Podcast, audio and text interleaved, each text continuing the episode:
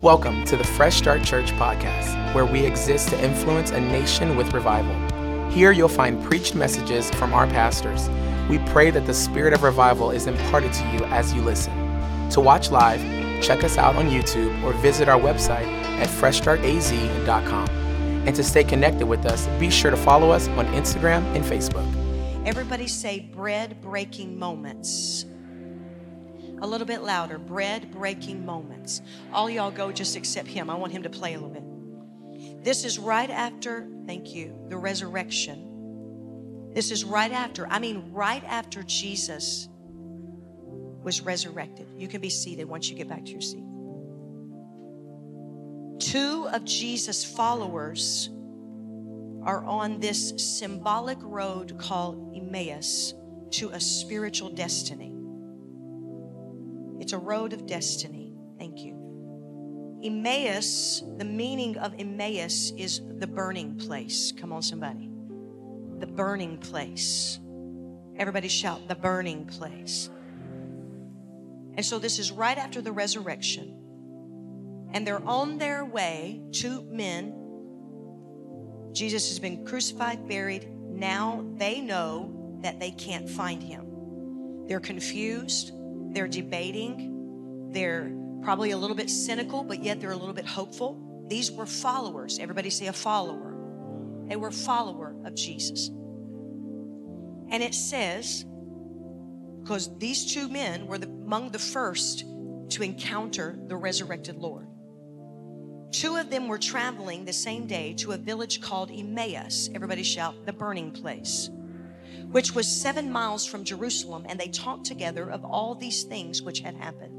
So it was while they conversed and reasoned that Jesus himself drew near and went with them. Now look at this phrase, but their eyes were restrained so that they did not know him.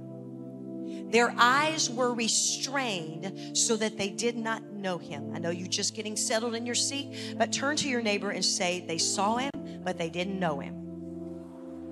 Hallelujah. Now, let me read, and this is not going to be on the screen, but verses 17, it says, And Jesus said to them, What kind of conversation is this that you have with one another as you walk and you are sad? And then one of them, whose name was Cleopas, answered and said, Now these are followers, had been followers of Jesus. Are you the only stranger? Look, y'all, they're followers, but he says to Jesus, Are you the only stranger in Jerusalem? Say yes if you're with me in the room. Come on. And have you not known the things which happened there in these days? And he said to them, Jesus did. Can you imagine what he's thinking? What things? So they said to him the things concerning Jesus of Nazareth, who was a prophet, mighty indeed in deed and word before God and all the people. These are followers of Jesus. And how the chief priests and our rulers delivered him to be condemned to death and crucified him. But we were hoping, these are followers of Jesus, but we were hoping that it was he, Jesus, who they were talking to, who would be the one who redeem Israel, who would redeem Israel. Indeed, besides all this, today is the third day since these things happened. Yes, and certain women of our company, come on somebody, who arrived at the tomb early astonished us, but they did not find his body. They came saying that they had also seen a vision of angels who said he was alive. They're talking about this. They're telling Jesus about this. The followers of Jesus are telling, are you with me? And certain of those who were with us went to the tomb and found and found uh, it just as the women had said. But but him that Jesus they did not see. And then he said to them, let's go in verse uh, 25 here. Then he said to them, and this is what Jesus said. Now, this is not on the screen, but watch. Not yet, anyway. Oh, foolish ones and slow of heart.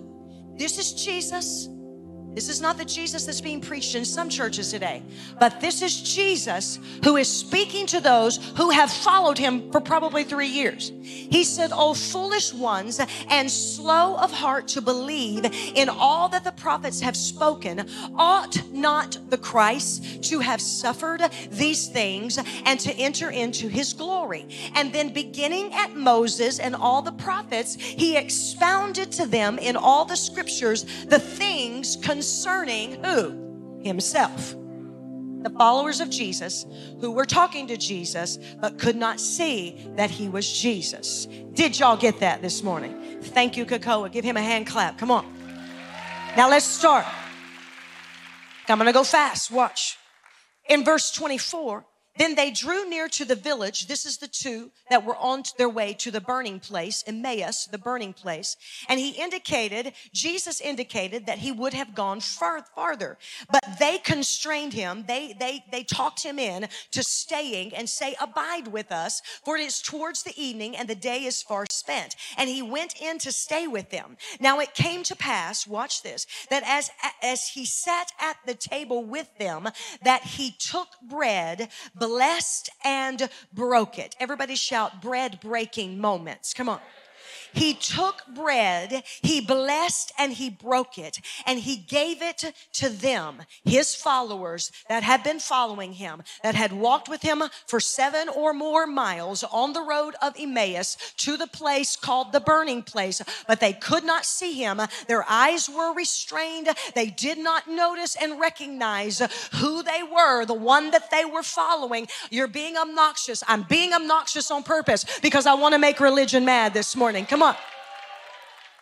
But something, something out of what Jesus did with them in those few moments that they had, in those miles that they traveled together, something began to turn on the inside of them. Help me, Holy Spirit. Because when revival will open its mouth to expose religion, when revival will open its mouth to expound and teach the scriptures, that there is more than this three points and a poem and a little hand clap and a potluck after church church, if revival will open its mouth and expound the scriptures and say, if you will become like a child, you can enter into the fullness of all that He has. If revival will open its mouth and begin to expose Mickey Mouse and Minnie Mouse pastors, that Disneyland church where they have Ferris wheels and roller coasters and all kinds of cotton candy in their messages for their people, if revival will open its mouth and expose religion, then I'm telling you, there will be a burning on the inside that says, Don't leave, don't leave. These were followers, not heathens. And they did not know him.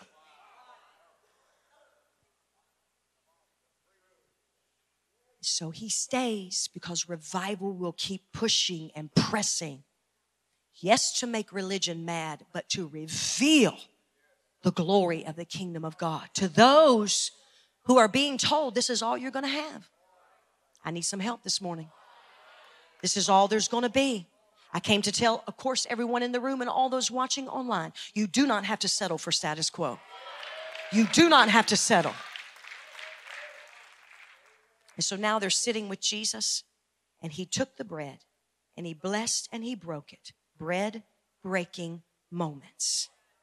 And he gave it to them. And look what it says. And then their eyes were, and they knew him. And he vanished from their sight. And they said to one another, Did not our heart burn within them? The Passion Translation says this before they talk about the burning heart. Stay with me.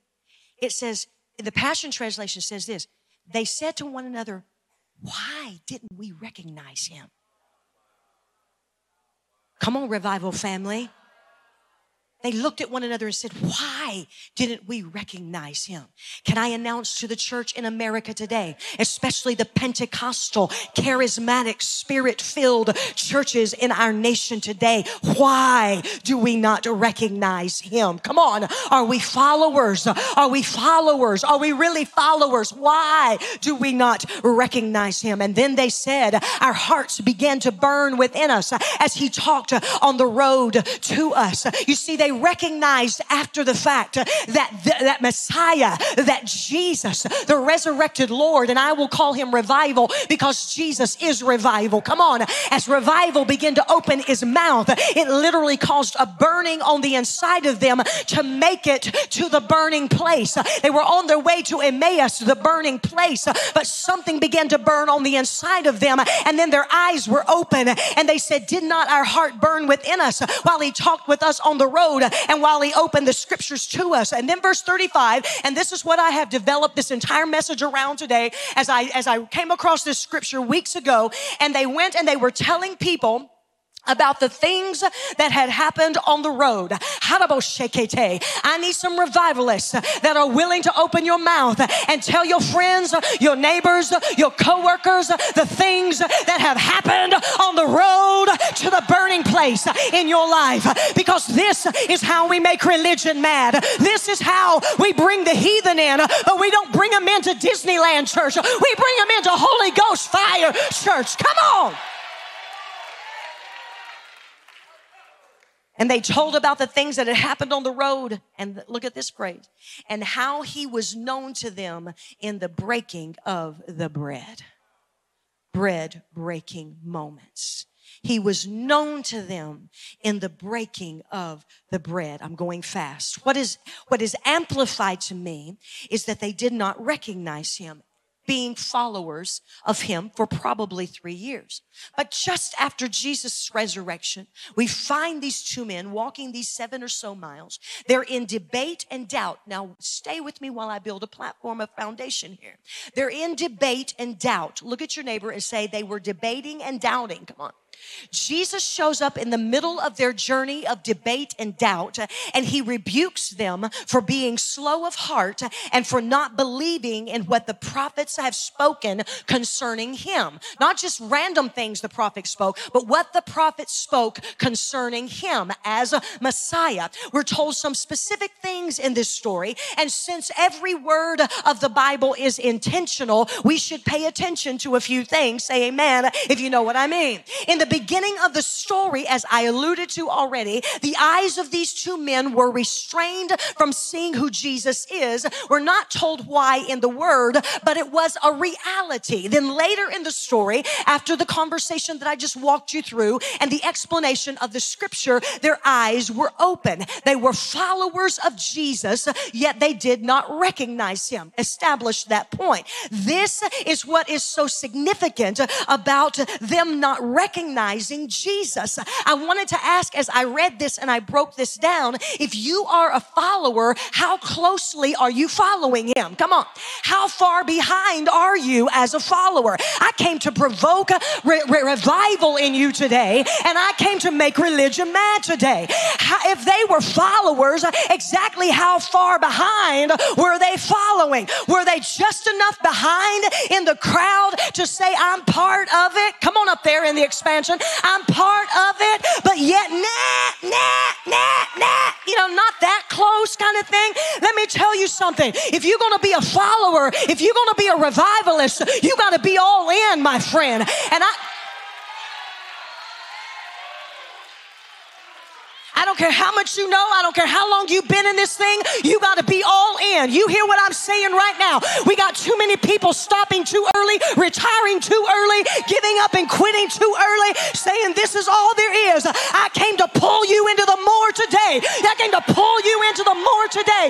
You hear what I'm about to say and hear the spirit that I say this in. I looked at my husband the other day as we have been traveling quite a bit and we praise the Lord for it and we'll be disclosing more of this to you so you can help us pray as we go to impart revival across the nation. If you've been here for six years, you know this is a prophecy being fulfilled. Now, you watch what I'm about to say. Traveling is not for sissies. Are you hearing me? Come on and then coming back here and preaching to you on Sunday morning. Are you with me? Are you hearing me? Or to the men yesterday? The reason why I'm saying that is this is because you got to understand that there are hungry people out there. There are hungry people that are wanting more and they're waiting to hear a voice that will tell them that you don't have to settle for status quo. You don't have to settle for just a little bit of this and a little bit of that. And there, listen, there's a religious spirit that needs to be penetrated in this nation today. And a religious spirit means it's not the heathen, it's those who have been all puffed up and prideful in the church, saying, I'm going to just, I'm just good with this. I'm done. I'm just going to retire. I'm good with this. I told my husband, I said, why couldn't God have done this like 15 years ago? Come on, somebody because we weren't ready and because He needed our voices right now for this window of time. Are you with me?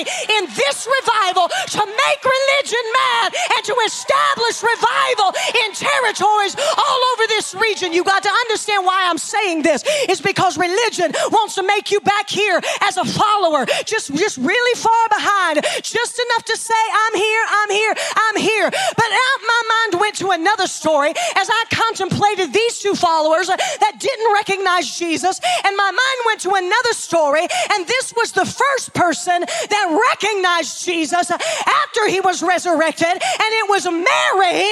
Ow! It was Mary.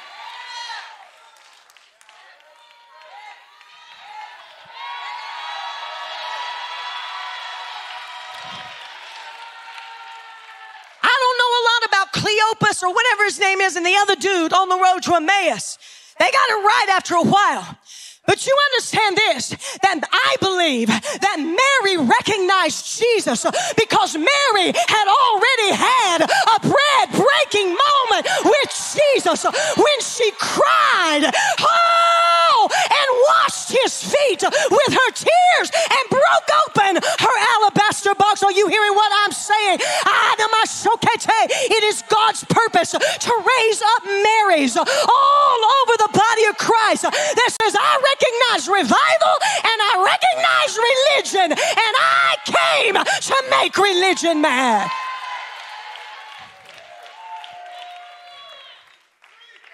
Bread breaking moments. Did y'all get that? And they told about the things that happened on the road and how he was known to them in the breaking of the bread.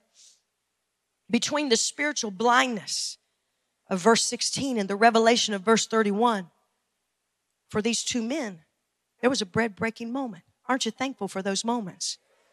I say it again. Are you thankful for those moments? This was obviously a moment of intimacy and communion with Jesus in the natural.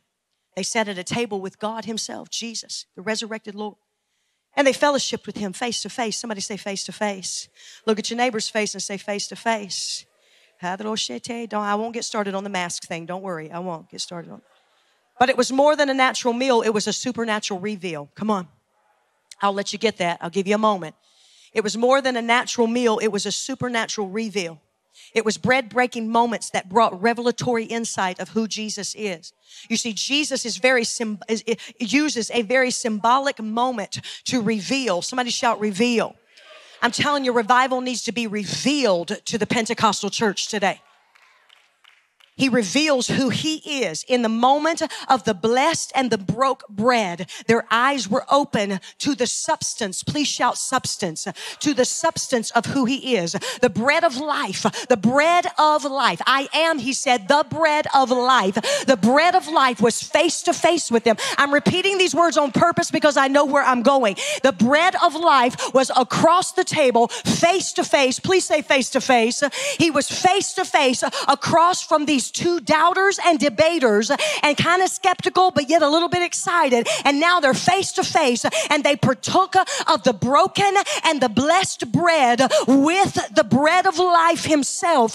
And immediately it opened their revelation and understanding of who Jesus is. Help me, Holy Ghost. This is why it is time that we cry loud and we spare not as revivalists. No matter the pushback, no matter the debate, no matter the doubt, out, no matter what the religious devils want to do, we will raise our voices because Jesus as revival needs to be revealed to the Pentecostal church. You say, Pastor Kim, are you worried about the Baptists and the Methodists? I love them. I want them to experience revival. But God has placed a mantle on this house to let the fire of God come in a Pentecostal setting, to let other pastors and preachers and congregations know you don't have to settle for religion.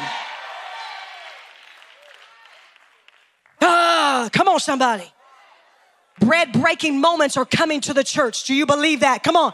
Revival moments, those face to face encounters with Jesus that are walking you into a burning place because the church, I believe and prophesy, will burn again as it was birthed to do. I believe that it will burn as it did at Azusa Street and on the day of Pentecost as it meets Jesus or revival face to face. But there must be burning revivalists who will meet those who have been captured captured and enslaved by religion or religiosity and walk them into a burning place. Are you with me? By leading them to a bread breaking moment. This is the assignment. This is our assignment. This is the assignment of revival. It's a passion. It is a passion for us. It is a passion over this revival, leading people to bread breaking moments where Jesus reveals himself as the bread of life, face to face, not just some ambiguous a thing, uh, some theory, something, some words on a page that I can't relate to, but literally walking them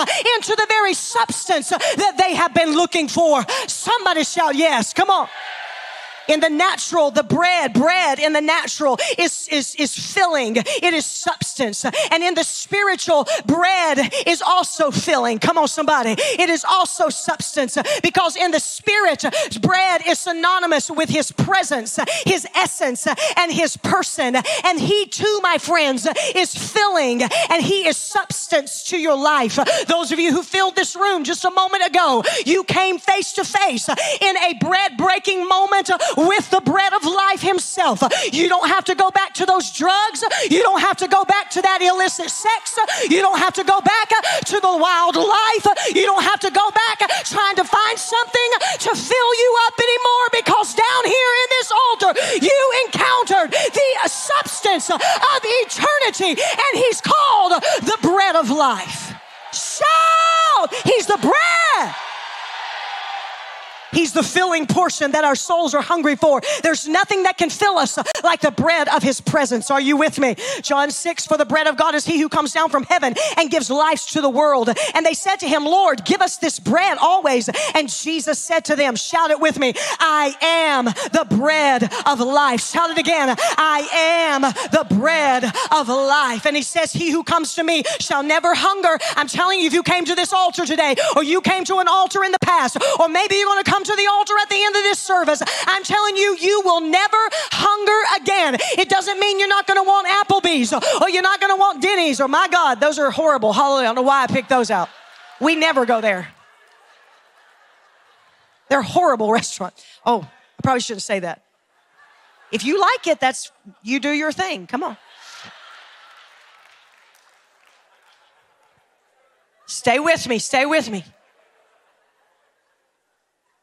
There's a purpose why I'm pushing to preach this today. This needs to be established in your heart, especially if you're new to this house. It needs to be established in your heart. Or you struggle with religion and religiosity. He's the bread of life.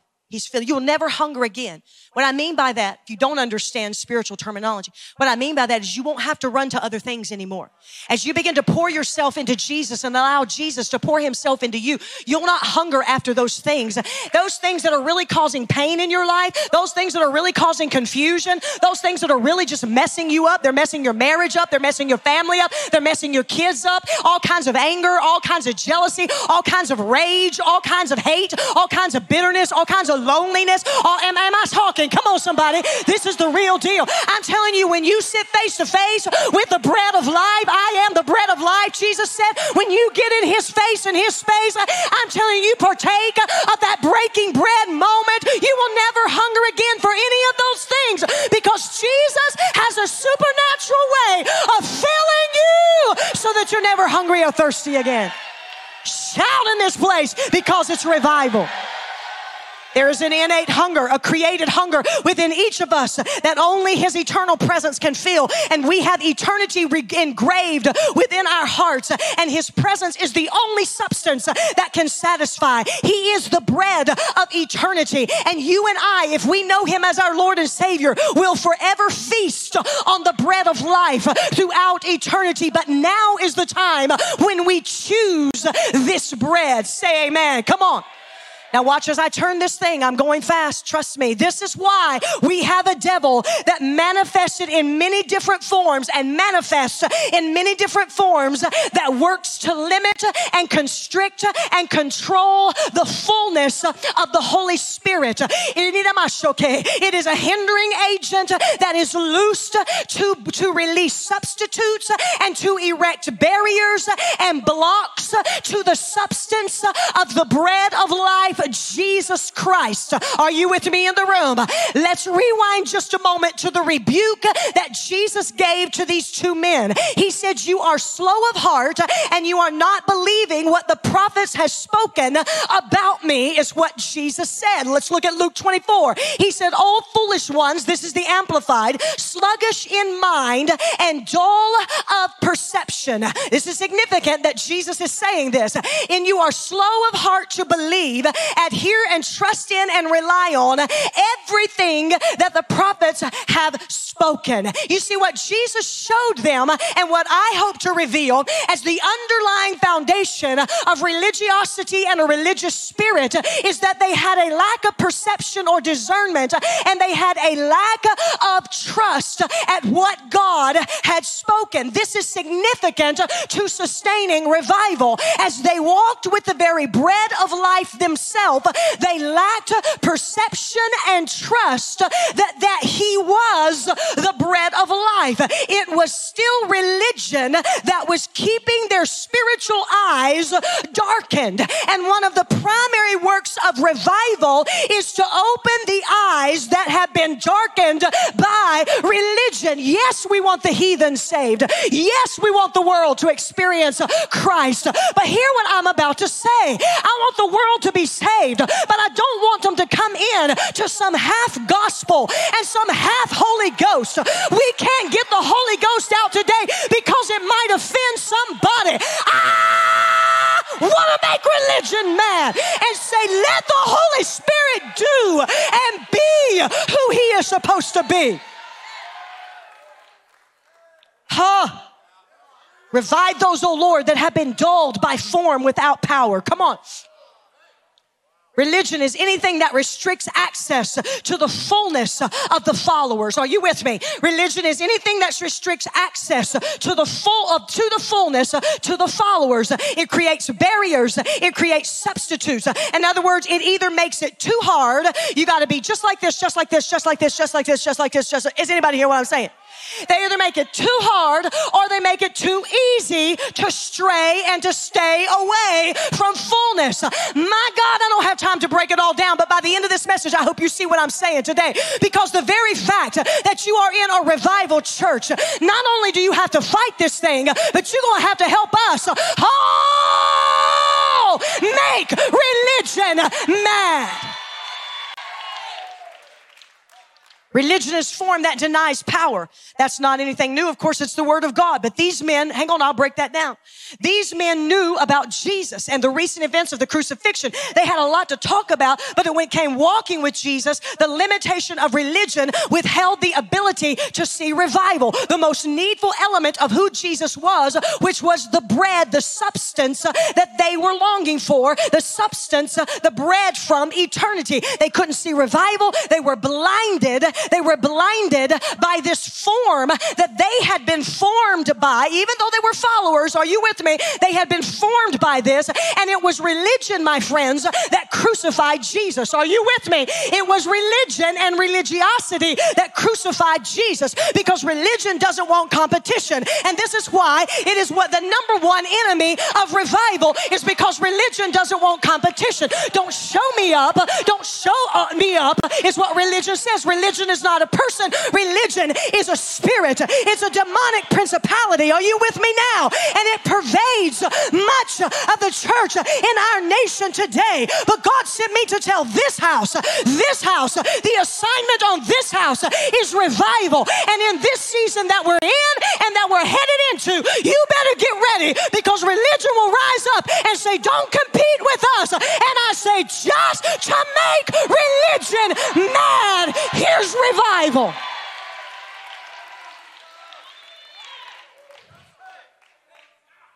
Quite possibly the religious dogma that surrounded Jesus' death was shrouding their spiritual vision from seeing Jesus as the bread of life. It was strong around the culture of that day, that religious dogma, and possibly even within them still, because it had pervaded the atmospheres for centuries. Can you understand what I'm about to say? That revival and the sound of revival that Pastor Jessica spoke about a few weeks ago, it literally shreds and cuts through religious atmospheres. And if there is one thing that the church, and I will say the Pentecostal church, is needing in this hour, it is some revival voices, not just mine, not just hers, not just his, but needs revival voices that will raise their voice and shred the atmosphere of religion so a lost world can come in face to face with the bread of life. Come on. Hallelujah. Religion crucified Jesus, and if it crucified Jesus, religion wants to crucify revival. Are you with me? I'm committed to exposing it. Come on. And as I've already told you, I feel it's a greater time of confrontation of the dilution of religiosity that has plagued so many for so long. When something is diluted, look at your neighbor, say diluted, diluted. It loses strength, it loses force, it loses efficiency, and it is reduced. Mm. It is weakened. It is tempered. It is mitigated. Mitigated means milder, dulled, moderate, subdued.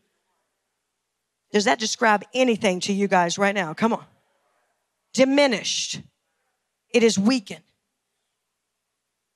The dilution, this dilution that I'm speaking of, has much of the church today in the same spiritual darkness I believe that these two men were in. Are you with me?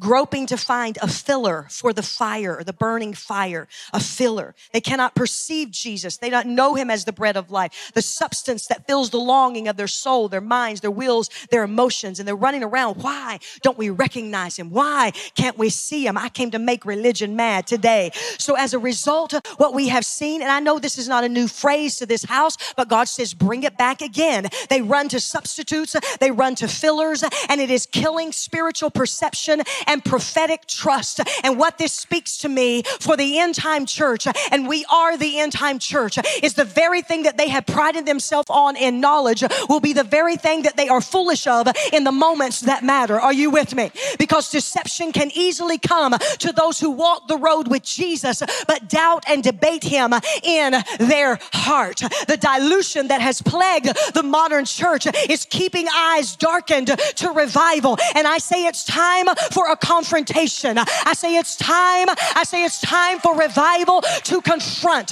Hey, it's been left in a mitigated state. The church much milder and duller and subdued by religion. But we're going to raise our voices to let that spirit know that we will not allow that not only into this house, but we will not allow that into our heart. My God, my God, I'm preaching this morning. You hear what I'm saying? It reminds me of a principle that Jesus taught in Matthew chapter 16 when the disciples reached the other side. They had forgotten to bring bread. Somebody say bread. Look at your other neighbor say they forgot bread. Come on.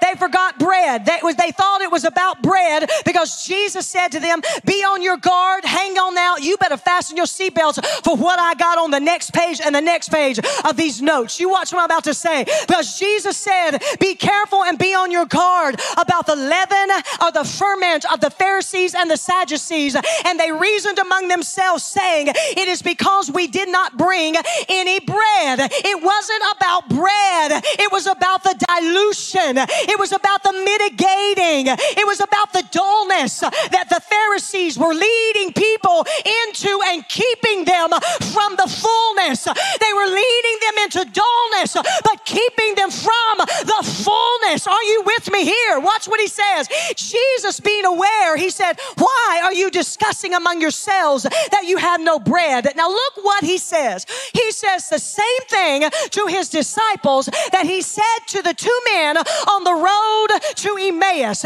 He said, How little trust that you have in me, how little faith, and you do not discern or perceive or understand same, same, same, same, same, same rebuke.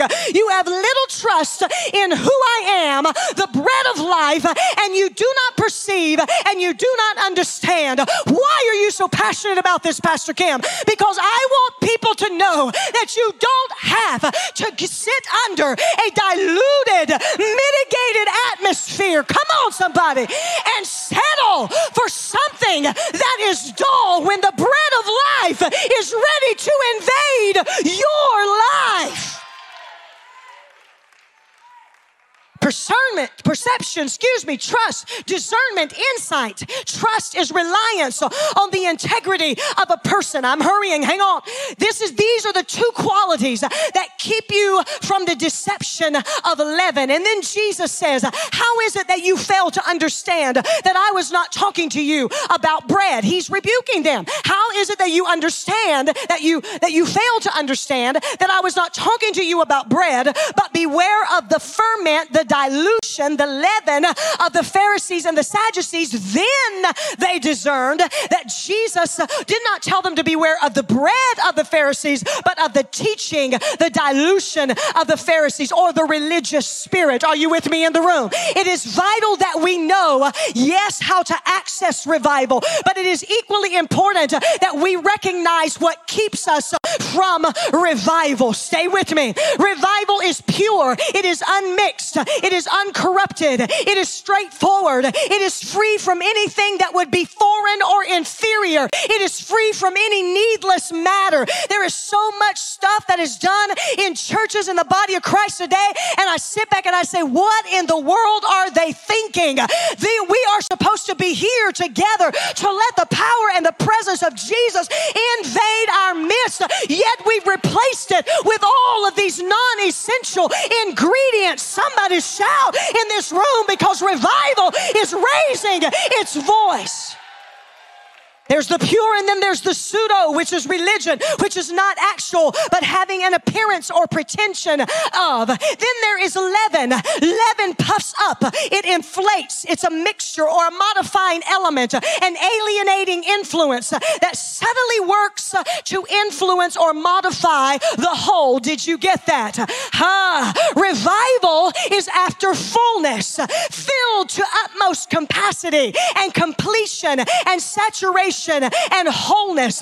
This is why, for some of you who struggled through the first 15 or 20 or maybe even 25 minutes of praise and worship, where we had Pastor Jessica and Sam and Stacy up on the platform and the stage, and they're trying to pull you, sir, into something that you have not experienced yet. It is because how seven and eight years ago we released a cry that opened and unlocked a revival portal. And we want everybody to experience the more that we have experienced. And in the process of that, it makes religion mad.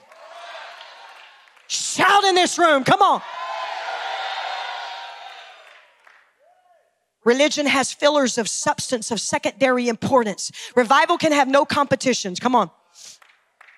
It's all or nothing. It demands a continual press for the pure. How many know he doesn't need us to add anything to it? Come on. Everybody say, He's the bread. Shout it louder. He's the bread. He's the bread. He's the bread of life. He is fullness. Nothing else is needed. Additives describe so many Christians today. Christian services, conferences, and events. Can I preach right now? Come on. All he ever intended was for us to become satisfied with him. Come on. With bread, with fullness, with revival. And I'm going to say this. Hear me now. Many talk about revival, but they don't make room for revival. It's not okay to just talk about revival, but not make room for revival. Come on. And this is what Jesus was doing. The bread of life was challenging the bread of religion. Help me, y'all. The substance of the supernatural was challenging the superficial of the sacrilegious, yes? That was a mouthful. Don't say that really fast. Come on. The, supernat- the substance of the supernatural was challenging the superficial of the sacrilegious, the ones who offered fillers and kept people from seeing Jesus and seeing revival. And they were able to do so because, look, watch me now. Religion has a form, but yet it denies the power. This is important for us to understand because one of the assignments of revival is yes, to make religion mad, but to expose, expose, expose the deficits of it. Because there's many Christians today that are satisfied with just a religious experience when you need a full on face to face encounter and collision with the bread of life himself. But religion has this form and this appearance and this semblance, an external form. Literally, the word form is morphosis, where I assume we get our word metamorphosis, but it means this it is literally a structure that looks like one thing, but yet intends to be another thing. I'll say that for the rest of y'all. That word there, form, it means a structure that looks like one thing, but underneath it only intends to be another thing.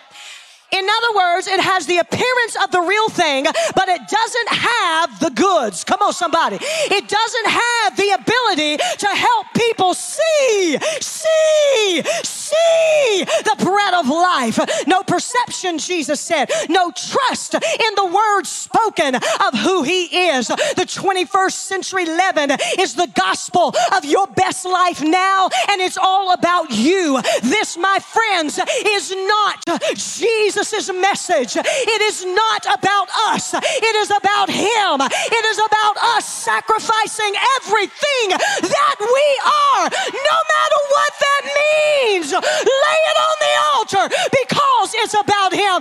That, my friends, makes religion mad. It's significant that religion denies the power. Hang on, I'm showing you something. It denies, look at your neighbor, say it denies the power. Now, watch. What that means is it withholds the accessibility to the fullness of the bread of life. I know I preached on this before, but the Lord said preach it again in a different way. The song, the last song that we just sang, had this same theme with it. But God says it's time to expose religion like never before, all sides of it, like never before, so I can finally come to America in a nation shaking revival like I need to do before I return. It withholds, religion withholds the accessibility to the fullness of the bread of life. Religion says, no, no, no, access is denied, but revival sees a gate, and revival says, I'm gonna try that doorknob. And revival says, that doorknob is open, that door and that gate is open, and revival walks upstairs because there is a stairway of ascent into the fullness of the presence and the power of God and the portals of His glory. And revival Bible says the door to more is open. I'm going in. But religion says just settle. And this is where the come, come on, y'all scream. You scream for a while. Go ahead, you scream. Go ahead, sister. I give you permission to scream. We're going to produce a bunch of screamers in this house.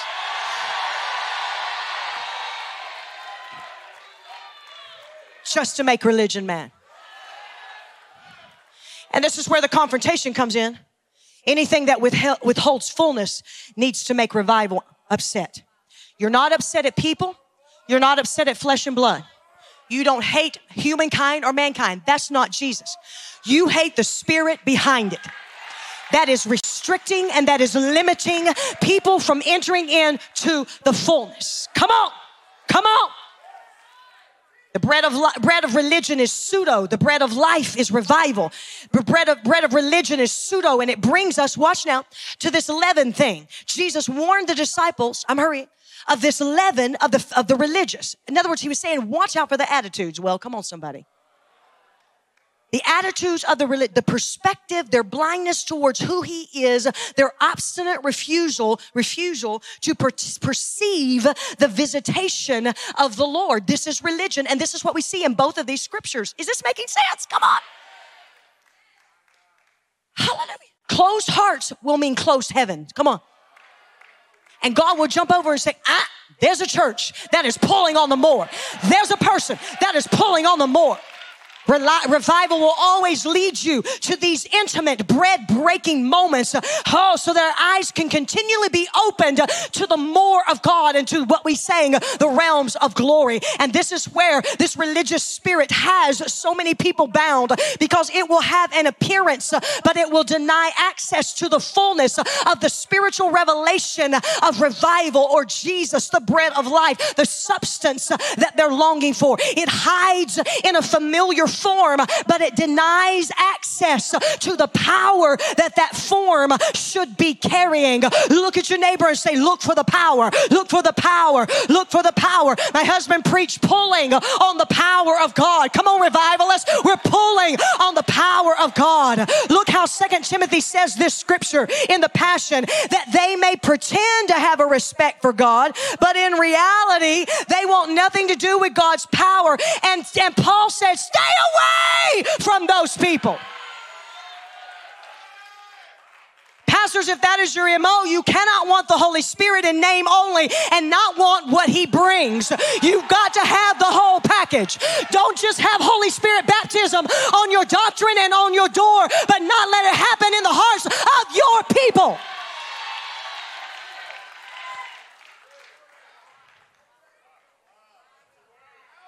Power. It's dunamis.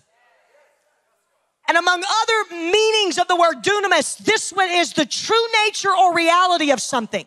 They want the form, but they deny the true reality of it. This is the exact thing that Jesus accused the two on the road of, Emmaus. And the other scripture that I read you where he was talking to his disciples, he says, You do not discern, you do not perceive, and you do not trust. Or, am I painting this picture this morning?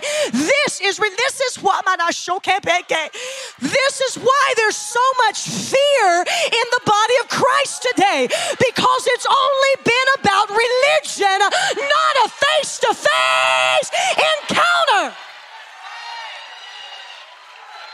God has not given us a spirit of fear, but a power, love, and a sound mind. And when I trust Him, I don't have to run to this and run to that and look at that and dial this one up. You can tell my age. Dial this one up. Dial this one up. You don't have to. Why? Because I perceive that He is the substance and I recognize that He is King of Kings and Lord of Lords. He is the substance on the inside of me. Stop freaking out and get an encounter with Jesus.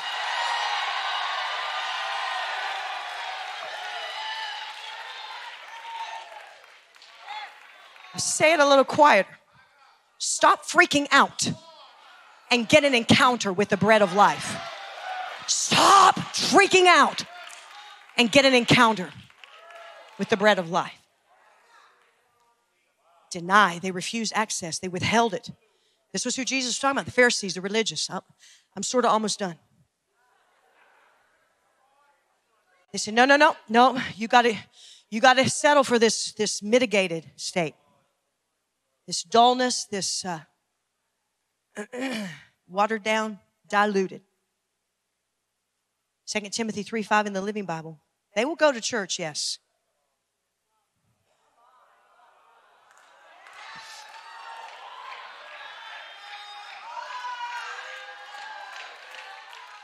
Just to make religion.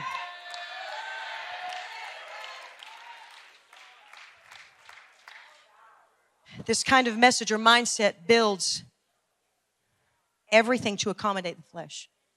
And my husband has talked about the, the gospel of, what do, you, what do you say? Gospel of accommodation. Help me. What?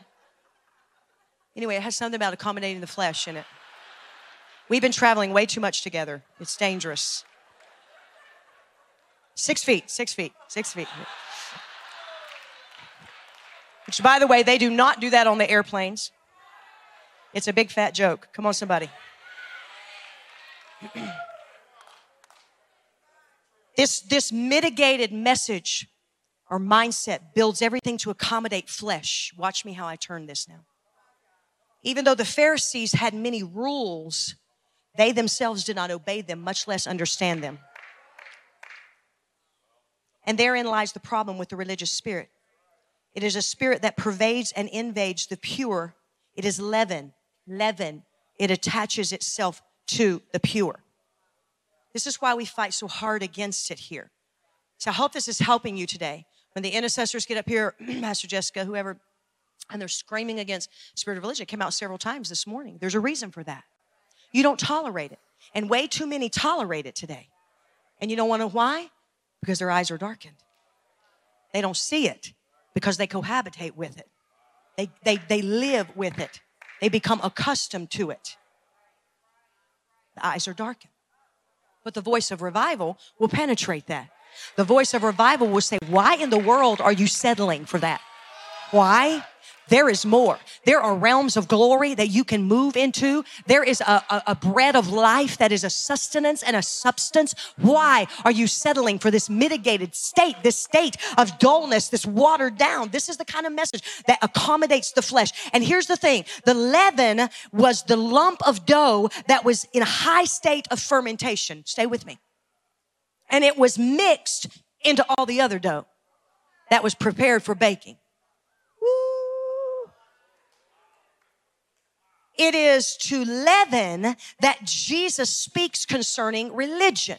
He uses this analogy because leaven secretly and subtly penetrates with a diffusing power, diffusive power. It is a secret in its operation. It's not always, it's very seldom is it obvious and it spreads by contact. Are you with me?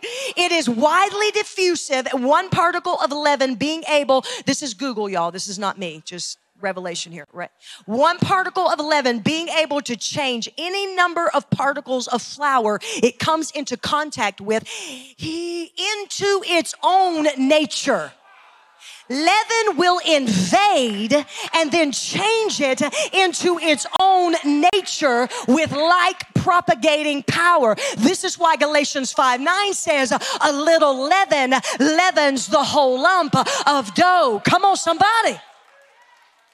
Do you see how dangerous this is when it comes to the spirit of revival? We must expose this. It's important to tell you how to get through the door to revival, but it's also important to tell you what is trying to keep you outside that makes you think you're okay, but you're not. Come on. We need more. We need Jesus. We need bread. We need substance, not fillers.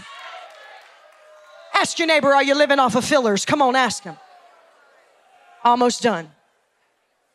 You know those things, those substitutes that they put in our food, Americans? Come on, Americans. You know, and they put those things in our food and, uh, and they say it's fat free, it's sugar free, it's free free, it's, it doesn't have any of this, any of that. It doesn't have uh, you know, you know, and you're all looking at the package and you're like, if you have any sense, how did they do that? Let me tell you how they did that. They got in a lab somewhere and they put a bunch of chemicals together. Now, I'm not a health food expert and never do I uh, eat healthy all the time, but you hear what I'm about to say because this is the same thing religion does. It'll put labels on things saying, this is good, this is good. Don't don't dig the well. It makes you too tired. That revival digging is tiring. Don't worry about it. Just put this artificial no whatever on it and you'll get the same kind of taste and feeling and look and this kind of thing. Am I preaching? Come on. This is what religion does. It tacks a substitute and a filler and says, oh, it's this free, it's that free. Let me tell you, it might be this free and that free, but it won't be demon free. Come on. It won't be free of boredom. It'll leave you the same way that you came in when you walk out. And revival is saying it's time to wake up, American church, and open up your eyes to see the substance of the bread of life. Quit eating on the fillers. What we're dealing with in these decades right now is the same thing that happens in our natural bodies. Once again, not an expert, but the more you eat that stuff, our bodies are built to live. Jesus built us fearfully and wonderfully made, and we're built to live. But pretty soon, if you keep giving it that stuff and nothing else that's better, your body's gonna be like, I can't do it anymore. I know that just put conviction all over this whole place.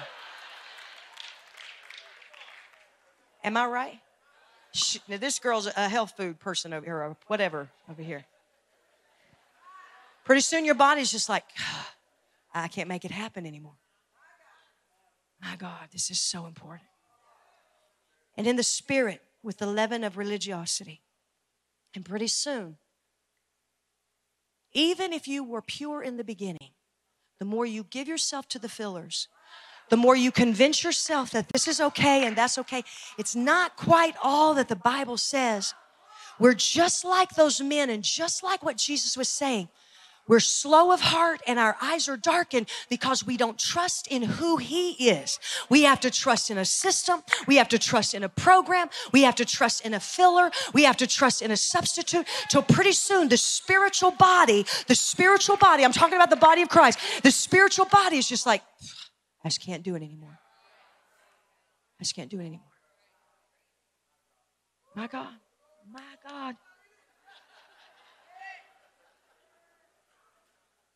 Which is one of the primary reasons that I wrote Doorkeepers of Revival.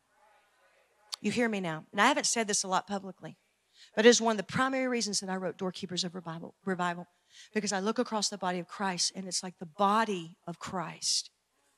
This is not in my notes, so this is just coming out now the body of Christ is like our natural body. It's just like, I just can't do it anymore. I don't know how to find the door. I don't know how to. Pastors are just like, oh, I, just, I, I can't do it anymore. Because there's been so much junk. There's been so much Disneyland. There's been so much fillers and substitutes, and the body of Christ is just can't do it. So we're just going to have to give in at least we look like it. At least we have a form.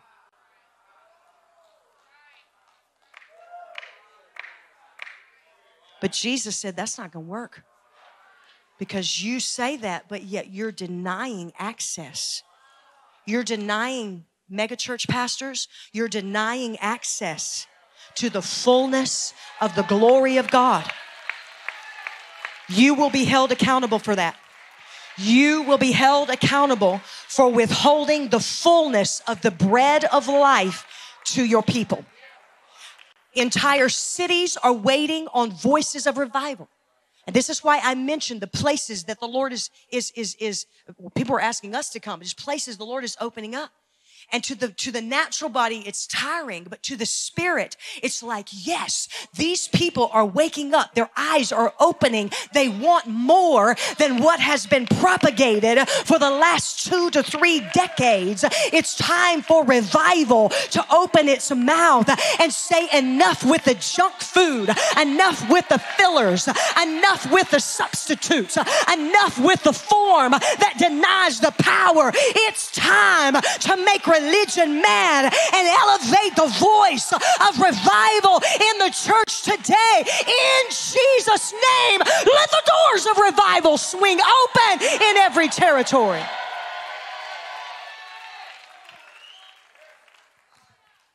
Yeah? So I just want to deal with something and then and then and then we're going to pray. You see why I had to get this out today? Do you see? A few of you do, but anyway, I'm going to do it anyway. Watch this now, because we got to expose. Help me do this, Lord. There are many faces of religion. There are those who are condemning of those who do not yet know righteousness, and they swing so far to one side that, that say they say, if you don't look like me and act like me, then you're not accepted. And that is wrong. That's religion. Then there are those who swing way too far to the other side as far as they can from holiness and righteousness in an uninformed attempt to not be religious. You, my friend, well, I'm going to say it again. You swing so far to the other side from holiness and righteousness in an uninformed attempt to not be religious. Well, I just don't want to be religious. No, no, no. You, my friend, are looking for an excuse to sin and still call yourself a Christian. You are form that denies the power, the true nature of Jesus. You are an appearance that withholds the true nature of something. Your carnality is preventing you from accessing the fullness of a holy God. I will talk about carnality for just a moment. Carnality is the preoccupation with or the indulgement with your flesh, with your body, or the passions or the appetites of your flesh and your body. Carnality is sensuality. It means merely uh, being merely uh, temporal in your attitude and mindset, worldly, and a lack of spiritual vitality or maturity. Can I talk about carnality for a moment? If you crave carnality, you have not had a bread breaking moment.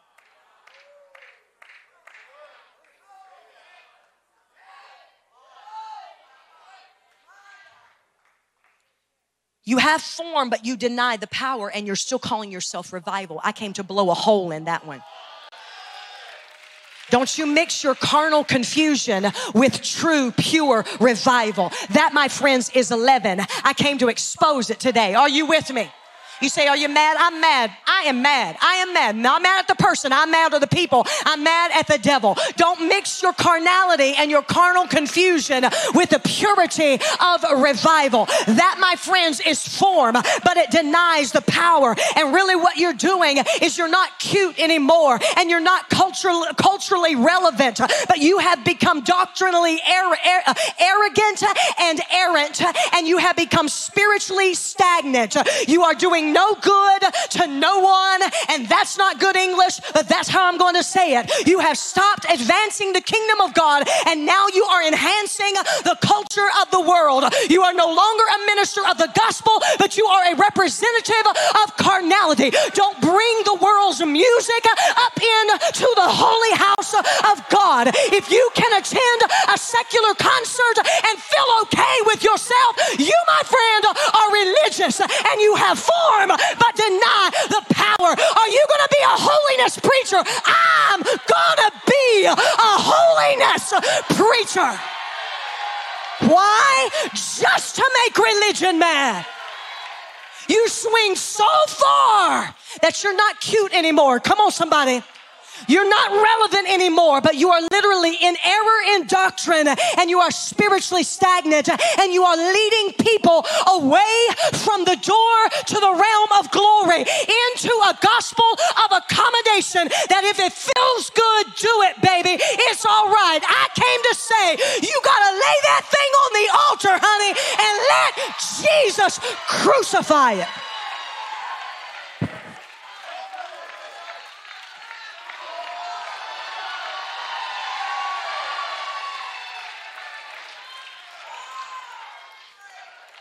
It needs to be said.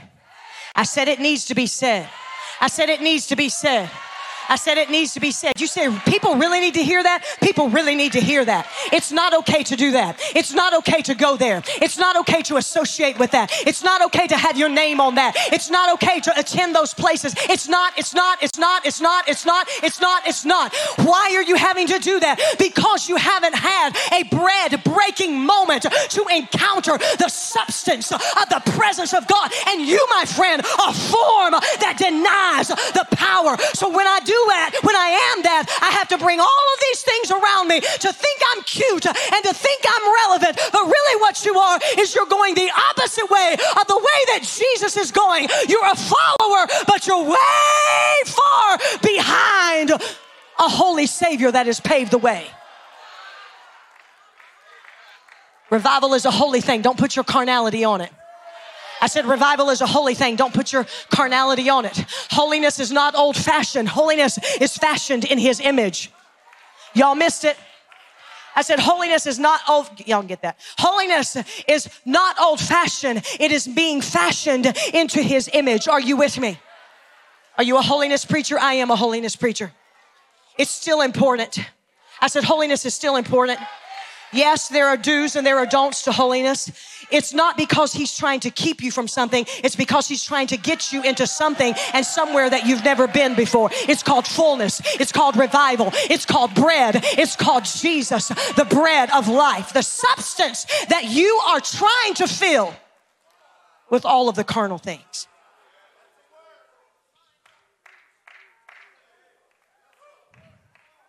Holiness. Holiness. That's not proper preaching for woke Christians. But to all of those who are woke, I'm not after your vote. I'm not after your like. I'm after fullness. I'm after truth. If we're going to experience revival in the supernatural, we've got to be partakers of his divine nature of holiness and fillers will not produce supernatural. Carnal will not produce supernatural. Your body is a temple of the Holy Ghost. Are you with me? I'll say it again. Little girls in the room, your body is a temple of the Holy Ghost. Women in the room, your body is a temple of the Holy Ghost. Men of God in the room, your body is a temple of the Holy Ghost. What you do to, to your body, to your body, what you do with your body is important to the Lord. It is the very place that He has chosen to put His presence. The Bible says that He does not dwell in the temple that is made by ha- human hands. He dwells in the hearts of human beings. And your heart is contained, your spiritual heart in your physical body. Stop desecrating it. Stop sinning against it. Stop, come on, stop abusing it. Stop hating it and begin to love the very temple that God calls his home. It matters how you dress, it matters how you act, it matters.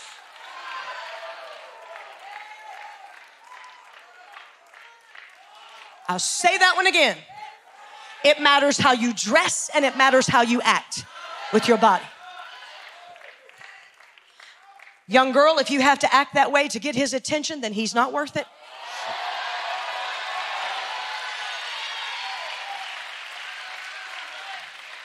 Young man, old man, whatever you are.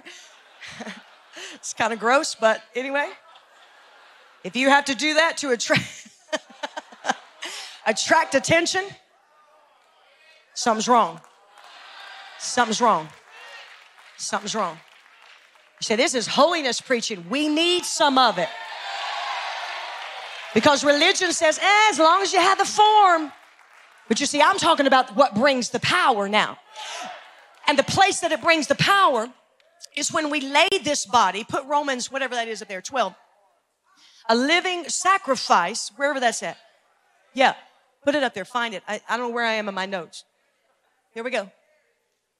Present your bodies as a living sacrifice, holy and acceptable to God, which is your spiritual service of worship and do not be conformed to this world, but be transformed by the renewing reminder you prove the will of God, that which is good and acceptable and perfect. It is at the altar, and this is why this is part of the agenda of religion is to get altars out of the Pentecostal church. We don't have time for altars. It might offend those who are visiting today. Look, we need more room for seats and stuff like that. Pastors, if that is your rationale, then you, my friend, are form that denies the power thereof. The altar is the place where we lay ourselves as a living sacrifice. And can I tell you today that you can dance around the altar, you can even lay beside the altar, but my friends, it is not a sacrifice until you put yourself on the altar.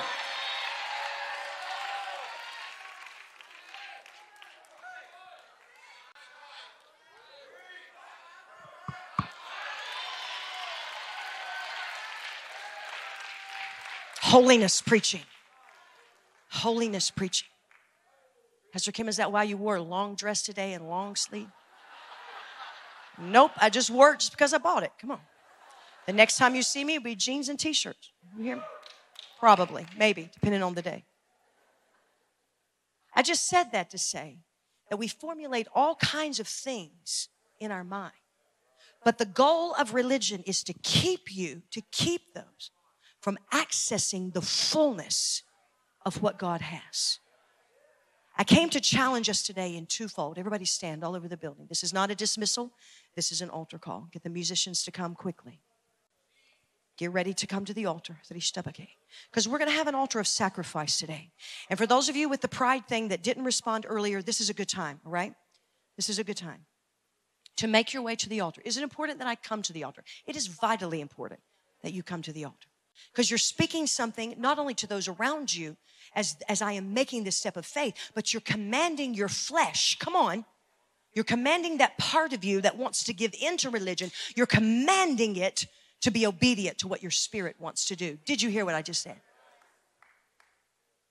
As we make these altar commitments, there is, as I told these earlier, a supernatural transaction that happens. As we bring ourselves to the Lord to say, Lord, not only do I want to make religion mad and I want to be a voice of revival, I want to make sure that there is no place in my heart for this spirit to dwell. I have, I have prayed and asked the Lord. Because, like I said, religion has many faces, many faces. We must search our heart, we must examine our heart. Because I'm telling you, with what God has shown us and He's putting on the inside of us for what God has for revival here at Fresh Start, we've got to be ready to confront it, to annihilate it, but yet also to release the power of the Holy Ghost and the fire of the Holy Ghost, but also the substance of the bread of life.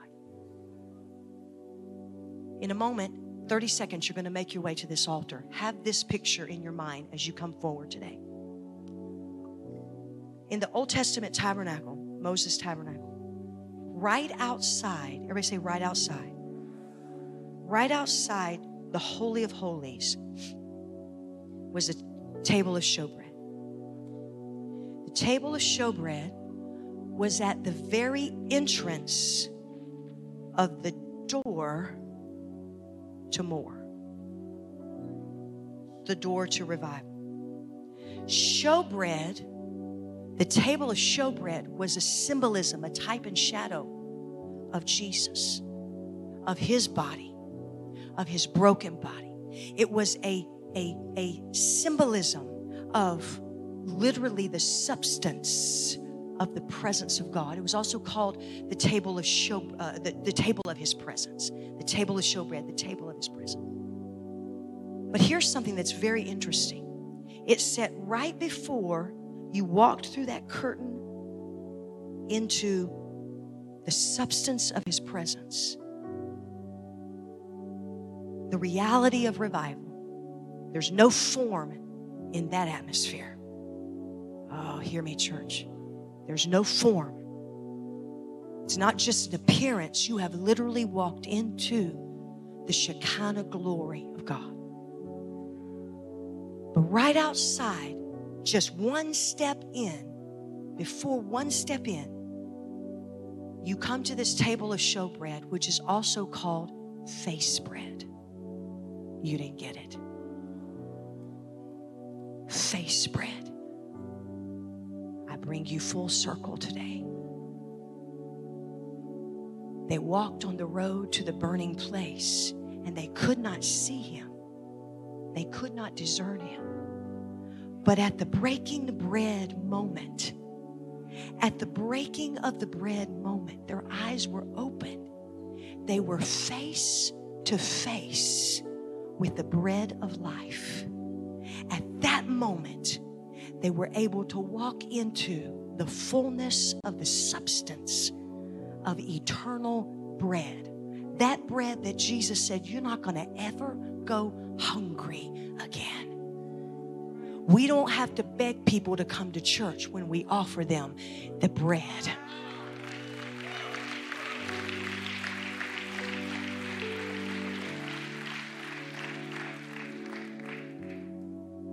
And as they passed the bread, it catapulted them into the next step, which is revival. It's the fullness of His presence. I'm going to invite you right now, all the way from the top to the front, to this side, to this side of this building, to come to the front of this building as you and I pause at the face bread for just a moment and ask Jesus, ask Jesus to lead us. Come on, revivalists. Come on, revivalists. We have answered many altar calls over these six years. Ask Jesus to lead you into a substance. Come on, a substance, a substance of his person, a substance of his essence. Go ahead, begin to cry out. Begin to cry out. You're going to need it in the days ahead. You're going to need it in the days ahead. The very fact that you say, I'm good, I don't need it, that, my friend, is a check that religion has a hold and a tug on the inside of you. We've got to abandon ourselves. I watched this worship team early in this worship set, and I watched them as they abandon. You see, I've been a praise and worship leader. I know what it's like to look out at people that could absolutely care less. And I'm telling you, what they are laying their very lives down for up here is what they have experienced. They are crying out, Oh God, let that person and that person and that person, let them feel, let them experience, let them be in your face. Thank you for listening in to the Fresh Start Church podcast, where we exist to influence a nation with revival. You can order Pastor Kim's book, Doorkeepers of Revival, at doorkeepersofrevival.com. And you can listen to Fresh Start Revival Worship on Apple Music, Spotify, or wherever you stream your music. Thank you for tuning in. We'll see you next time.